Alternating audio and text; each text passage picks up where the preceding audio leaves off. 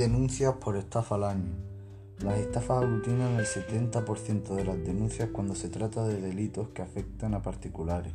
De este grupo, aquellas relacionadas con las tarjetas de crédito son las más comunes.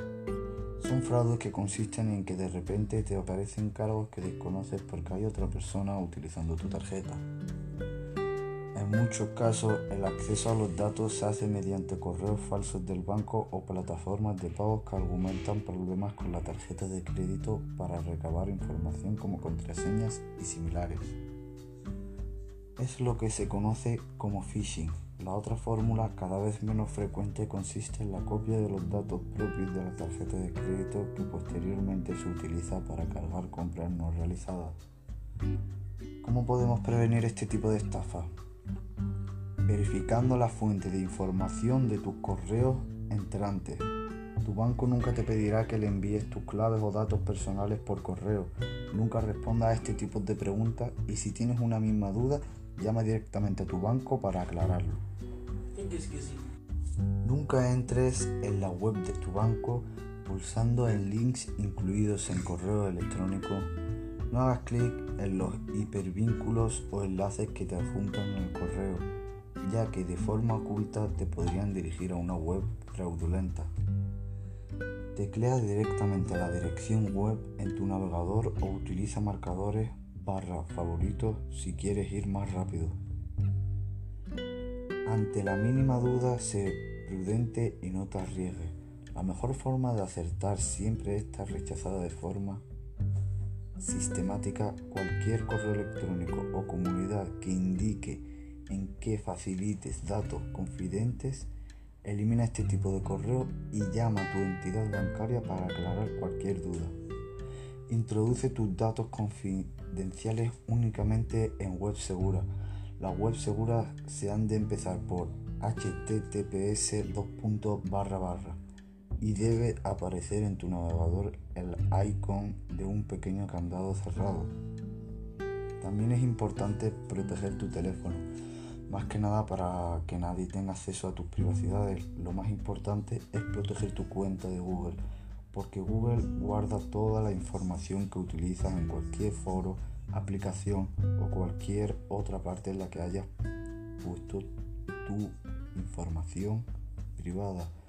Guarda las contraseñas de tus redes sociales y aplicaciones en las que pagas una suscripción, tu identificación, tu tarjeta de crédito, etc Cómo prevenir hacks en los que te roban la información de tu teléfono. Instala en tu móvil un software de seguridad antivirus para combatir el malware.